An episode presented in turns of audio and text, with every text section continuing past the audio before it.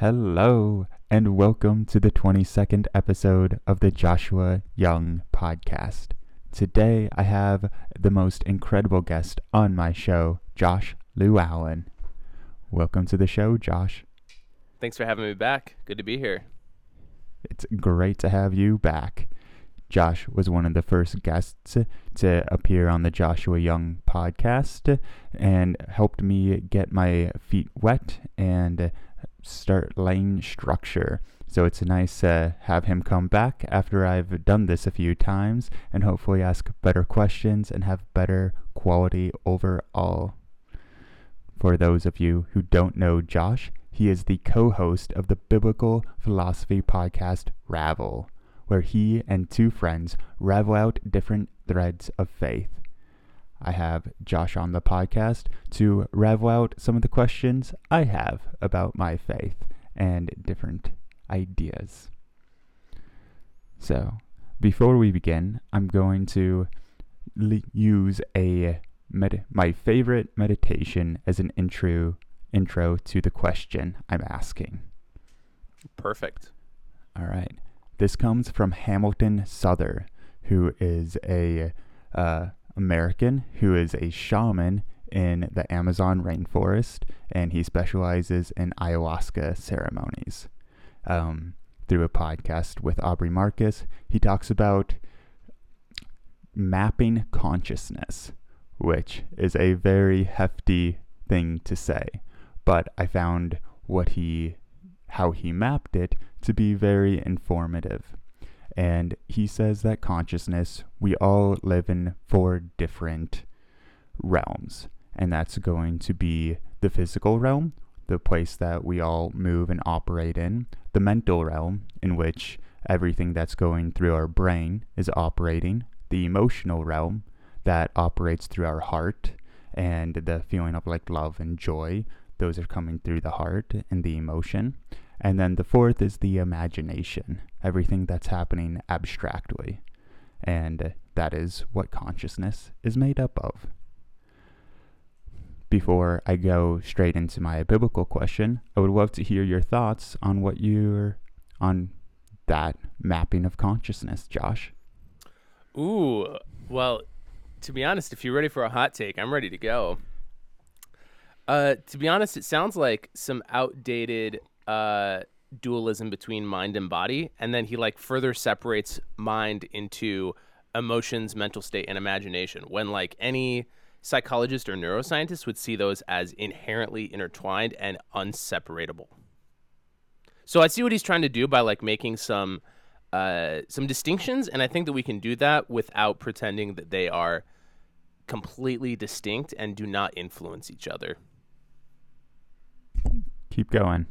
Why? Um, like, like obviously the mind body problem is like a classic philosophical thought experiment. Like, uh, everyone from the Greek philosophers to Descartes have tried to make sense of what it means to be a mind inside a body and like what the relationship is between those two things. Um, what he sounds like he's come up with is uh, it almost sounds like the the Greek um man the words are escaping me. I cannot remember what they're called but like the the different uh phases. It was like the way that they made sense of uh the inner workings of the mind and body and they would conceptualize them as like black bile yellow bile. Do you know what i'm talking about? No. okay you should look that up because what he's come up with is really similar to that. I'm just not as familiar with reading up on it. Okay. Um, well, the question I want to ask about this is uh, talking about the distinction distinction between imagination and prophecy in the Bible. I feel like imagination is when we're using any abstract thinking to come up with different ideas or scenarios that do not map directly to the physical world. Not saying that they can't, but uh, it's a way to kind of role play in our own mind. And uh, I think looking at biblical studies, there seems to be a lot of like divine imagination. Totally. Oh, I buy that 100%. I think that's a really accurate way to put it. I think that um, biblical scholars would completely agree with that too, in my personal opinion. Then how do you know something's prophetic? As in Well, like outside that's a great of question. oneself. And how do you read that? Sure. Um, in terms of biblical prophecy, maybe it's best to like keep it in that niche because some people conceptualize it differently. And to be fair, some Christians have different concepts of prophecy. Like I was raised in the vein of understanding prophecy as a form of future telling, but most biblical scholars do not view biblical prophecy that way. And I certainly do not anymore either. Um, there is kind of this tradition of prophecy somehow being a form of like forth telling, like you're telling something uh, in a way that like brings it about, like almost what we would call a self fulfilling prophecy. I like to think of it as uh, vision casting. Like business people like to use that those terms a lot. Like here's where we're at, here's where we want to end up, or here's where we're at, here's the road we're heading down. Does that match where we want to end up at? And I think that that that phrasing can help us get over the the tripping up as just seeing prophecy as a form of fortune telling and trying to uh, forecast the actual future. I love that. I think that makes a lot more sense in my mind that it kind of the human mechanism that we are, what we focus on, and what we think through, we have a much higher opportunity to actually achieve. And I, yeah. So again, like, how do you distinguish between goal setting and uh, divine intervention? Totally. Um, in the case of the biblical prophets, a lot of the prophets in Jewish tradition were people who were specifically speaking truth to power. Like they were specifically trying to critique or influence uh, like the kings and the rulers of their day and trying to speak specifically to them. They weren't necessarily going out to all of the people and like preaching doom and gloom and saying like this this world's just going to hell in a handbasket. Like they weren't just complaining, right? Like they were going to the people who could actually change people's lives. And to be honest, I think that that's where current modern Christianity has gotten a, a lot of this philosophy around like we need to be the ones in power, which I have some feelings about personally, but like it kind of comes from this sense of biblical prophecy that th- there's this tradition of these ancient prophets who would kind of vision cast in front of the people in charge. Why were they doing that?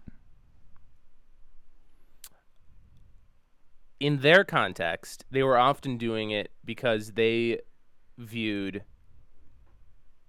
the current circumstances of what was happening in their context as antithetical to their faith and their religious convictions. So there's definitely that tie into divine intervention, but I like your question of like how how does one tell the difference between divine intervention and goal setting? If you don't mind, uh, let's use the example of Jesus, because up until the personhood of Jesus happening, there, there was all this talk in the Old Testament, um, which was expanded upon in between the time of the Old Testament to the New Testament, which was about like 400 years. And all of the uh, the rabbis and the religious scholars fell into a couple different camps, and one specific camp believed that the Old Testament was pointing them towards a singular savior, a Messiah who would someday come, and they like they viewed the biblical trajectories and like these these vision casts happening over hundreds and sometimes thousands of years that it was somehow pointing them to someone who would probably come. But they weren't like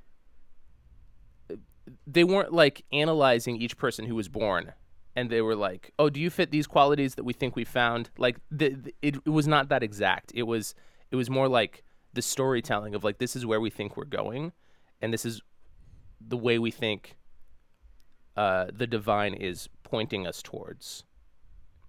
So when Jesus comes along and he talks about the way that he's quote unquote fulfilled the prophecies, what he's not saying is he meets all the requirements for all of those uh like specific things that were foretold, which is some, how some Christians read them. But to be honest, not a lot of biblical scholars read it that way, and I think that's very important to note.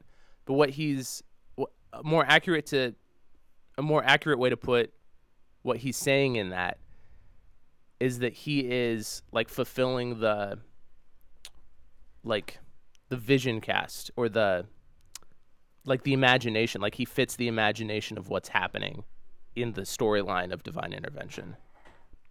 Yeah. I'd say imagination also emotion. I know one of my most powerful understandings of improved goal setting over the last two years has been to actually focus on the emotions of how I feel when goal setting, mm. not necessarily just the actions, because that's why we set goals is we say like I want to make X amount of money, but what we really want is to feel like we make X amount of money. Or we want to totally. feel the happiness and success. And to resonate on those emotions kind of pushes us in a more accurate direction. And especially like based off of the money setting example, there's a bunch of different ways to make money. But if you say these are the feelings I want when I make the money, then you're going to do that in a much happier space, which is probably what you want. Right. That's what I, yeah. Fun fact Did you know that it's pretty arguable that capitalism emerged because of Calvinism in the Protestant Reformation? Talk to me. Max Weber talks about this in his book, the the Protestant work ethic and the spirit of capitalism. What it basically boils down to is that they, it, in my opinion, it comes down to free will and determinism. Like, kind of like you were talking about with like what's the relationship between goal setting and divine intervention divine intervention has this air about it as if like God is pulling all of the strings and we have nothing to do with it. And goal setting seems quite a bit more subjective, right? So when the Calvinists had a huge pull in the Protestant Reformation, Calvinists believe that everything is predetermined and God saves whoever God wants to save and doesn't save those God doesn't want to save. So then they developed all of these like core doctrines as a part of it and part of the thing that they arrived at was well if God only saves a certain portion of people how are we going to determine while we're still on earth who's saved, who's a part of the elect, and who's not? Like who's garbage? How are we going to tell the difference? And one of the th- conclusions they arrived at was, well, God obviously blesses those that he loves. So whoever has the most money is obviously a part of the elect. Like if someone's been blessed with money on earth, and so then it turns into this uh, reverse psychology game where like people are competing for money, which Max Weber argues birthed capitalism in the first place. As like a ma- like obviously people have used money throughout the ages ever since its invention, but in terms of like this uh, this new modern widespread societal form of capitalism. Yes, it definitely seems a modern idea for the individual to acquire wealth. Right. Like in comparison to their neighbor. I heard But like at the time they would have seen that as divine intervention when like today in capitalist America we tend not to think about it that way. We tend to think of it as goal setting. Like I am going to have a career, I am going to gain knowledge and like figure out how to make money. But back then even though they were doing the same thing, in their mindset, they saw it as divine intervention, which I think is really interesting. To me, it's a great example of the fact that uh, theology has real world implications. I would agree. So I'm going to go both ways on this. Um, one, I can see how thinking that if you got rich, you would be divinely blessed or chosen simply because you're accomplishing something that other people aren't. And that seems very revolutionary. So if you are actually gaining success based off of praying and thinking about this and it does come true, like why doesn't that work as a sign? I think the more realistic uh, portion of that is just good goal setting and whether you attribute it to a god or whether you just like Napoleon Hill and, you know, the 1929 book Think and Grow Rich, literally just focus on wealth creation on a regular basis, you're going to learn how to make that happen. Yeah, I would agree with that.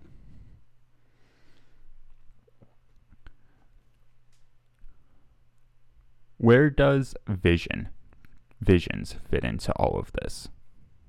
Ooh, that's a good question. Uh, in terms of uh, like prophecy and the imagination. Yeah, I mean these are like abstract things that no one's really proving that they exist. Right. Um I guess it depends on what people mean by vision. Like some people conceptualize it as like a waking dream. Like I was kind of taught that growing up. And at, at least two times in my life, I felt like I had one of those waking dream visions. But other people, um, and I think this is this is representative of where I'm currently at personally. Other people would conceptualize it as that sort of vision casting, like being able to like project into the future where you think things are going, the trajectory of how things will happen or th- the way you want them to happen. And to be honest, I don't think either of those are mutually exclusive. Um, I think that that vision casting kind of perspective to me reflects more what is meant by some of the Old Testament prophets. Like I see this happening, I see I see this and this happening. Like they use some really complicated imagery to describe those things and sometimes they make it sound like they're having a waking dream, but to be honest, I don't think the use of symbolism in the biblical text necessarily indicates they were having any sort of waking dream. So I do think it's a really interesting question, uh, but to be honest, there's not really a super clear answer. Okay. What about dream interpretation, which seems to be pretty black and white in the Bible? I mean, I guess maybe. I mean, maybe like the maybe the first dream interpreters were like pre-Jungian, and they just like somehow sensed that like our dreams meant something, and they had like real symbolic uh, implications if we actually looked at them and considered how we could think of those. I think dream interpretation to me seems like a closer tangent to uh like someone's imagination or vision for something happening. Like have you ever tried to interpret your dreams? Oh, all the time. Oh, really? All the time. Okay. Yeah. How do you go about it? Okay. I think one of the best things my dreams offer is my mind playing out scenarios that I might be thinking about that I would never have actually conceptualized during waking moments. It kind of allows Sure. an abstraction to happen where I will be presented a scenario uh, lucidly. Sometimes I can play that out and kind of see what the ramifications are. And that's literally made life decisions based off of how those have gone down. Wow. That's very fascinating. Um I thought of an example. I took a class from a psychiatrist a couple years ago. And this was a really interesting example she used because I know for a fact she is a person who totally believes in prophecy as that sort of future telling. Like that's her concept of it. But she's a licensed psychiatrist and she gave this really good example of dream interpretation, which I still hold on to and I think it I think it really holds up. Her example was think of a tree. Think of a tree right now. I'll think of a tree too. You got one? Yeah. Okay. Is it a specific tree Yes. in the world? Yes. Perfect. Where is it? Um, it is uh, the park outside of the house I grew up in. It's a weeping willow. At I think I was probably, let's say, ten to twelve. Seems about accurate. And uh, what does the tree, this specific tree, evoke for you? If you had to sum it up in one or two words. Uh, freedom, Like childhood. Okay. Wow. Great. Um, my example is a tree that was also outside of my childhood home, and from a young age, the tree was like half chopped down, like like pretty pretty trimmed, and like it was almost dead. But me and some other neighborhood boys would like build tree forts around the base of it in this like abandoned field that nothing else was in. And if I had to sum it up in a word or two, it evokes childhood nostalgia for me. Now, we came up with really s- similar examples, which is pretty interesting. Like maybe we are feeling more reflective at this time in terms of like our past and our background. But not everybody will think of a specific tree. Not everybody will think of a tree that is unique to their childhood experience. And anyone who imagines a tree will usually have like some specific emotion that is evoked by the tree that they thought of. And this example ties in really well with dream interpretation because if you read any dream interpretation book or whatever, uh, you'll often run across these like symbol indexes. Like when you run across A, B, and C in a dream, it means this, this, this, or this. And like a tree, for instance, might be defined as uh, like strength or growth or nature, like just like these really vague, descriptive things that have remotely to do with the objects themselves. And it might evoke those things for some people. Like some people might think of a tree, and to them, it, rec- it represents growth. But for us, it was more about childhood nostalgia. And so I think that dream interpretation can be done well, uh, but it's often subjective and personal, and it's really, really difficult to find any sort of valid interpretation that is hyper generalized to every possible person and symbol. So that's my hot take on dream interpretation.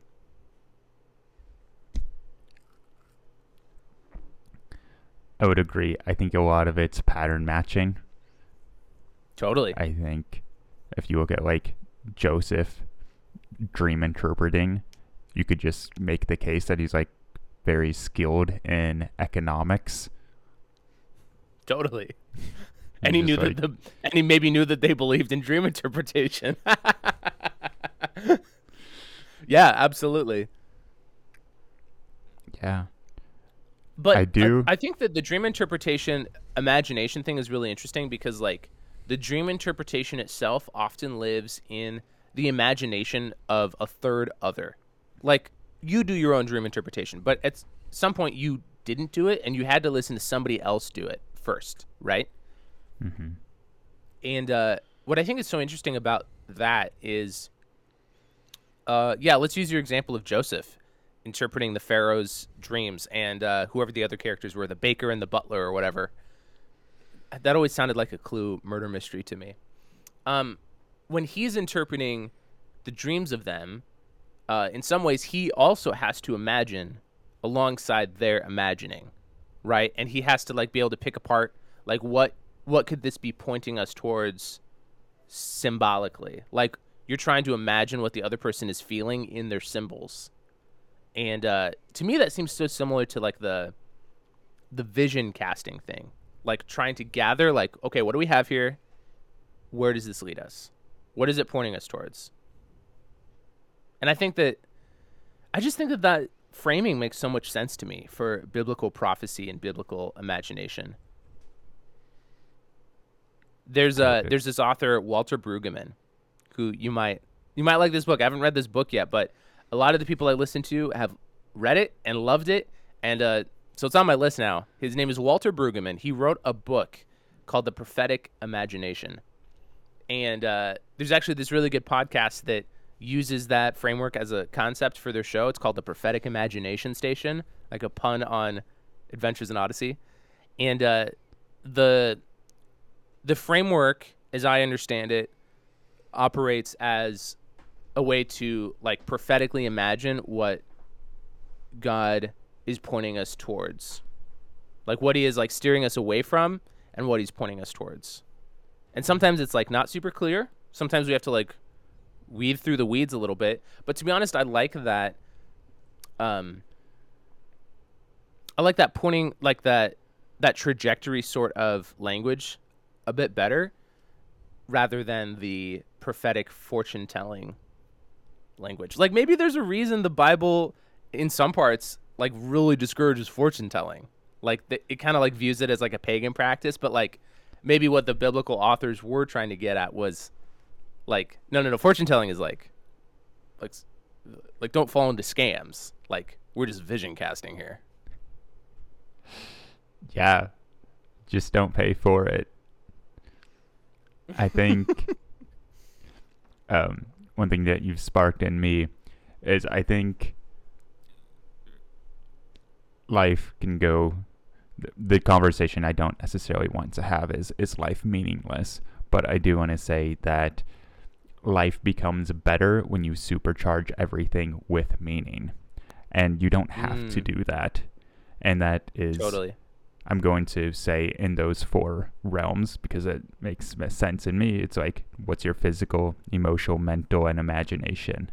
And you can neglect any one of those and that's fine. There's no no one's going to necessarily badger you for that. But whenever you take any or all of those and say, okay, all of this matters, every single piece. My thoughts matter, my fantasies matter, like all of this plays into a larger role into my life and to the people around me.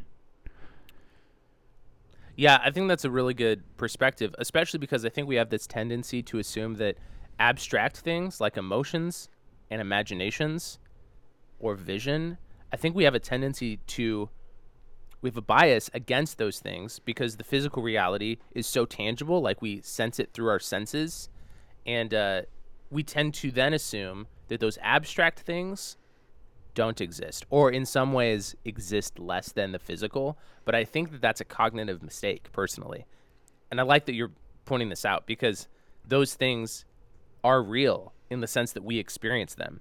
Like i think it's funny when someone asks like uh, if your dream is real or if it like r- really happened or came true like well, it's real in every sense. Like you experienced it. You lived it consciously if you remember it at all.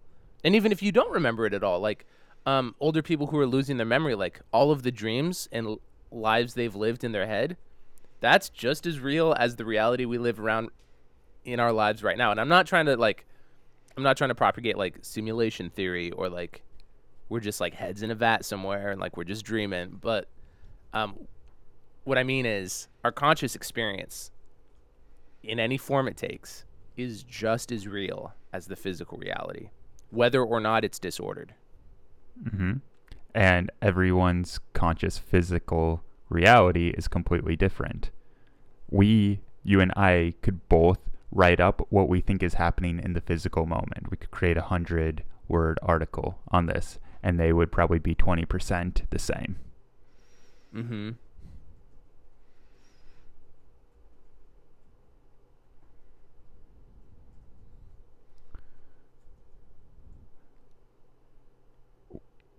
Is there any book in the Bible that you have a hard time understanding? Oof. Oof. Oh man, if that isn't a question for the ages. I mean, I am by all means not an expert. Um, I do not have a degree in biblical studies. I merely listen to the people that do. I am a very amateur scholar and theologian. I will be honest about that. But I I sort of asked this question in a different way on uh, our pod the other week through our socials, and the question that we posed was like, what book have you previously wished was not included in the Bible?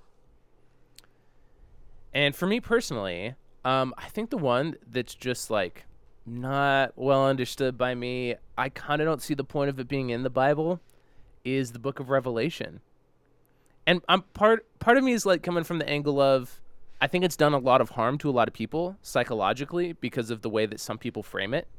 And but then on the other hand, I'm like, well, like why even have it then? Like I, I think I understand some of the things it's getting at, even though I don't completely understand it if I read it. Like I understand it as like a narrative arc, but I don't understand like reading all the little details and like what things are supposed to refer to regarding Rome and like the early church and like it's it's obviously like got a historical pinpoint in the history of Christianity, but uh is it sacred text? I don't know. I I could care less about it. I don't understand it.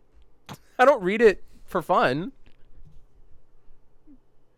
So I I kind of wish that one wasn't in there. What about great. you? What uh, which ones have you felt like are just completely obscure, or you wish haven't been included, or something like that? I'm so less of a biblical scholar than you that I don't feel like I can accurately you Sure. can say that. Maybe a story then. Like you uh you went to church for a while. You're pretty familiar with lots of biblical stories, I'm sure. Hmm Oh, certainly. Um, a story. I'm gonna throw this at you, and uh, this doesn't answer your question, but it's a story from the Bible. just I'm so, so just so you're aware. Okay. this helped reframe and made me question a lot, and it was Jesus feeding the the five thousand people with three Hmm. loaves of bread and five five fish. So I've heard it traditionally. You know, he asks who's going to share their food. Only one boy comes forward, and he has you know this fish and bread, and Jesus multiplies that magically to all of these different people, and the alternative story I heard, which was uh, uh, he asks who's willing to share, and only one person is willing to share.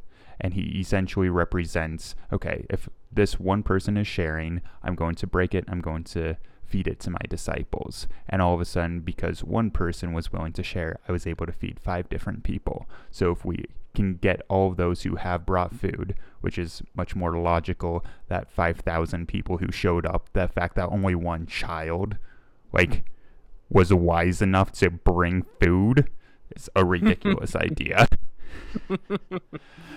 um, and so it was a more representative of like teaching 5,000 people how to share. And Mm, that's like that's a better story than magic fish. I like that story. And, and to me, I think that your interpretation speaks to uh, some of the unknowns and some of the gray area of the Bible. Like we often come to the text with a lot of preconceived notions, some of which we've been handed, and some of which we just have as modern readers. And uh, I like your take on that. I appreciate that. Thanks. What's been one of the more revealing parts about doing your biblical podcast? Ooh.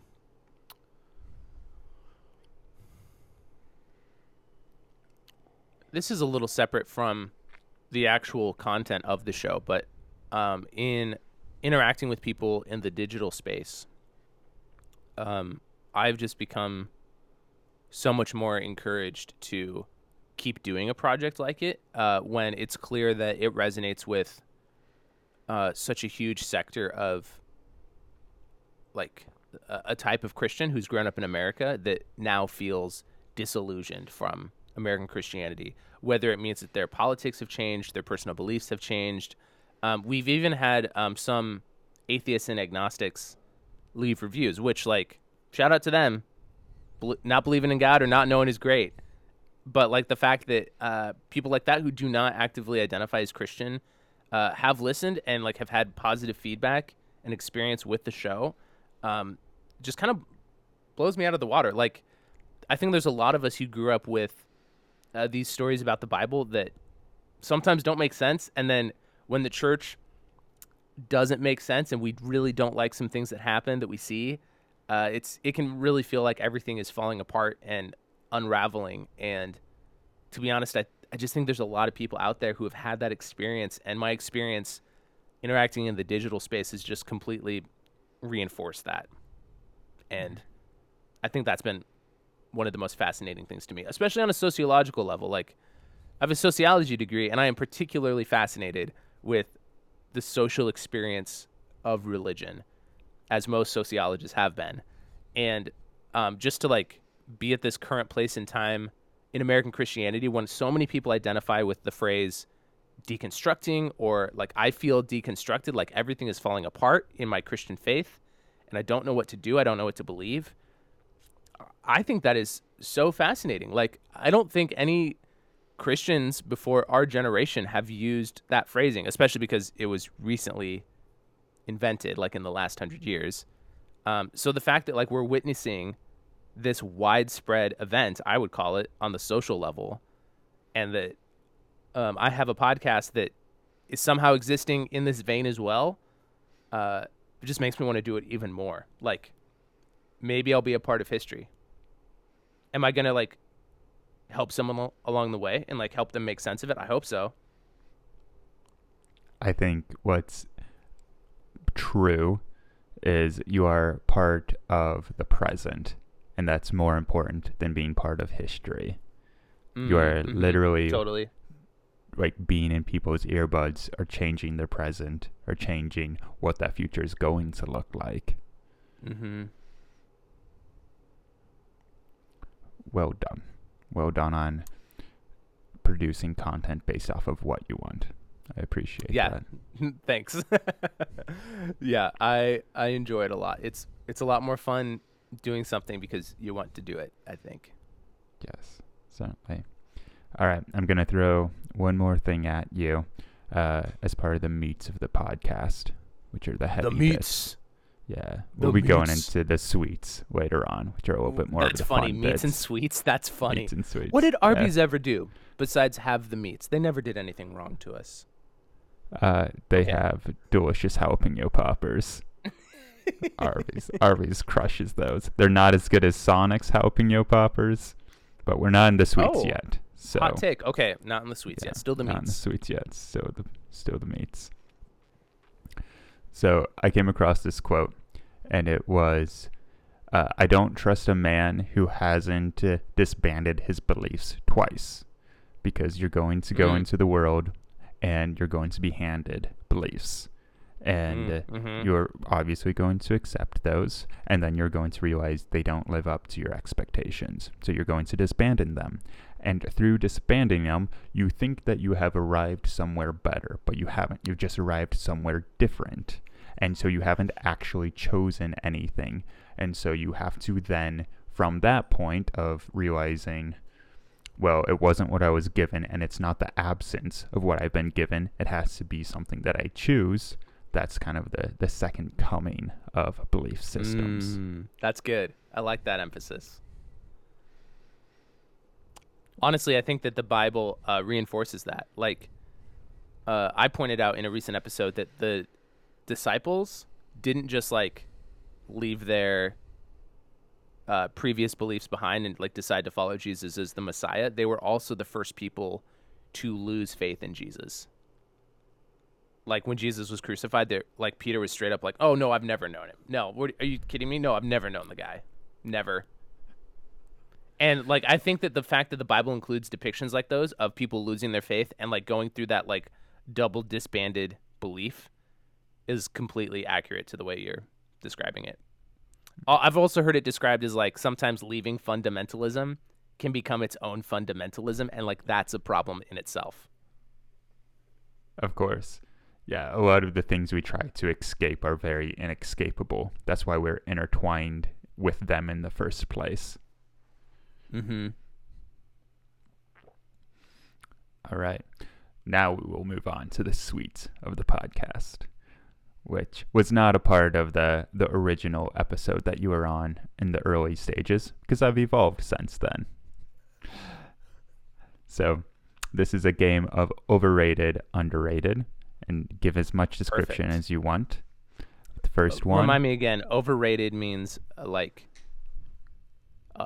I always confuse them. Underrated means like I wish more people liked it. Overrated means like too many people like it. Yeah, or Right. too many Okay. people like it based off of the quality. Because you can like something a lot and still think it's overrated. Okay, okay. That's right. Like- okay, I remember now. All right, perfect. I don't hate milk chocolate chips, but they're overrated. Like dark chocolate's so much better. Okay, that, yeah, that's a good point. Okay. All right. Good definition. Uh, The Message, book by Eugene H. Peterson. Oh, underrated. There's a lot of haters out there, but you know what? We just made up the verses anyway. The verse numbers, we we made those up. The, put it in plain English so like people who don't understand biblical scholarship can get a sense for what's happening. That's perfect. Amen. Uh, Law of Attraction. Oh, overrated. Not scientifically valid.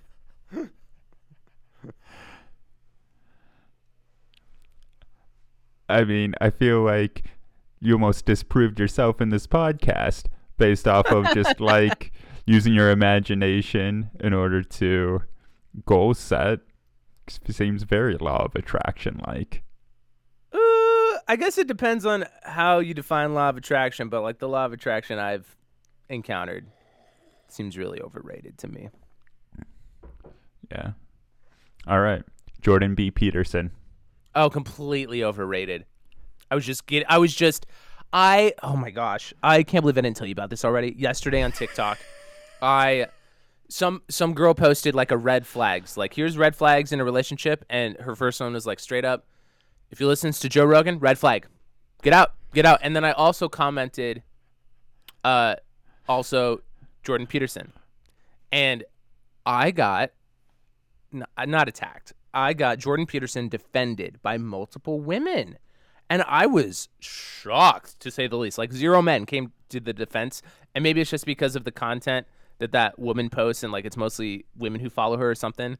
But I had multiple women who like came at me a little bit, and they were like, "No, Jordan Peterson's great. Like, what did he ever do wrong? Like, he's never done anything wrong." And I was like, "Ooh, okay, this is the conversation we're having today." and it turned into actually some good conversation. Like I, I gave a couple reasons, I gave some alternatives, and I had a couple responses back that were like, "Thank you for the respectful responses. I'm gonna check those out." And I What was were your like, responses? Um, uh, my responses were, I always try to validate people's feelings, so I tried to be like, "That's great that he's helped you," because I think people find a lot of value in things that are abusive and harmful. Christianity being a great example. Uh, and then number two, I also pointed out that like it's good to be critical of people with power and platforms because not everyone's perfect. And then C, I gave like other alternatives, like if they were interested in psychology, like I gave them some examples of some female psychologists because I think we both know males and females have different perspectives on things and like different emphases in their training. And Jordan Peterson has a very, very niche type of training, and he is not a clinical psychologist, I believe.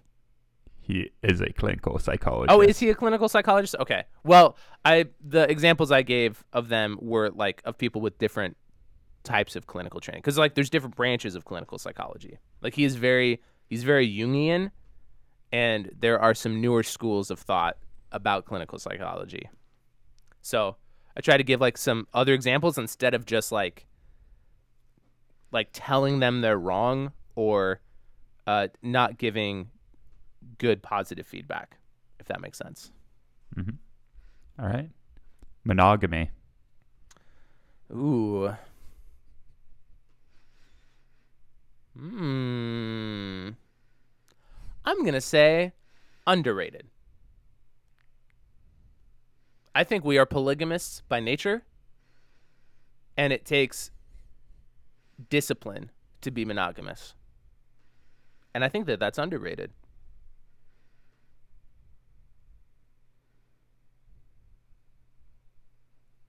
I think that's very true. All right. OnlyFans. Ooh. I want to say overrated just because it's like become a joke right now. Like, yeah, join my OnlyFans. but um honestly, the concept might be a little underrated. Like the whole the whole idea of uh like pay for your sexual content, pay the creators. That's actually a pretty equitable idea. So I'm gonna go with underrated. Perfect. All right. That is the show. Two things to wrap it up, Josh. One, where can people find more about you? Um, I like to think I'm a fun Twitter follow. Uh, I'm on the Bird app at Josh Lieuallen.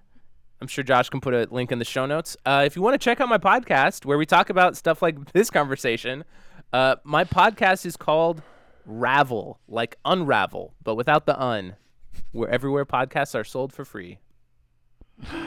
Perfect. Not on your OnlyFans. Not on my OnlyFans.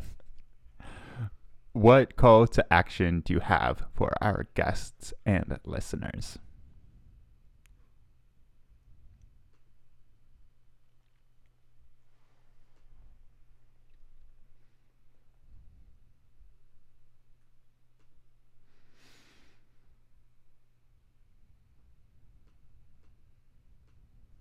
I would say challenge yourself to listen a little bit more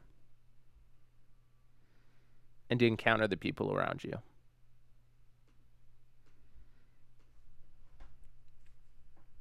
Beautiful words. Beautiful words. You can just start a podcast if you really want to do that. All right, to finish out this show, you get to ask me a single question. Ooh. Oh my gosh. Um well not to just like drop the ball at the end, but this whole time I wanted to ask you what made you not Christian anymore? Who's who's saying I'm not Christian? Well, if you're not Christian, that is. Or maybe you are, and what makes you hold on to it? Uh, okay. This is a great question, and we'll dive into it. I don't think there's similar to politics, where if you say you're Republican or Democratic, you might lean in Mhm. certain ways.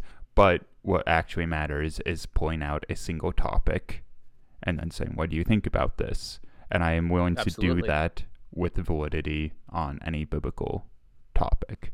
And usually, when people who are way more Christian than I am come to me and they're like, What about this? I'm like, I probably don't disagree with that, like to how I interpret it.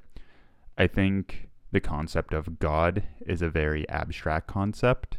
And simply because, like, again, what you envision to be God and what I envision, and even the person that you think is the closest representation to you who would envision the same God is still vastly different. And I think even in the Bible, he talks about not putting him in the box.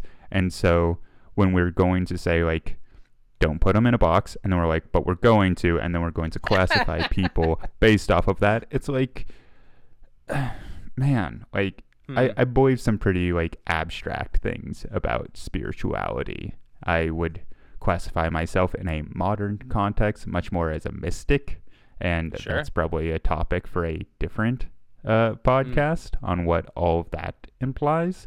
But yeah, that's that's where I'm in with Christianity. I don't I don't think there's any reason to hate uh, from a Christian standpoint. I really hate doctrine that tries Mm. to make people feel guilty and Yes. uh, negatively reinforces how they should live instead of positively reinforces. Absolutely. But just like any doctrine, um, you can find that. I think the Bible, if you read it, can be very positively reinforcing to you. Mm.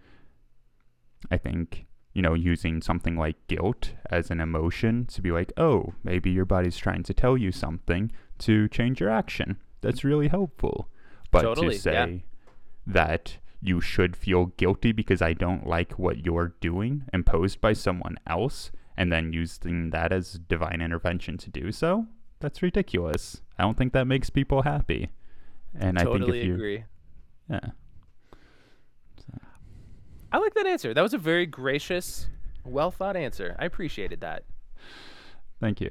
I appreciate you asking the question. That's great. Yeah. Well, thanks for having me, Josh. I, I really enjoyed this conversation with you. Lieuallen, I had a fantastic time with you as well. Thank you.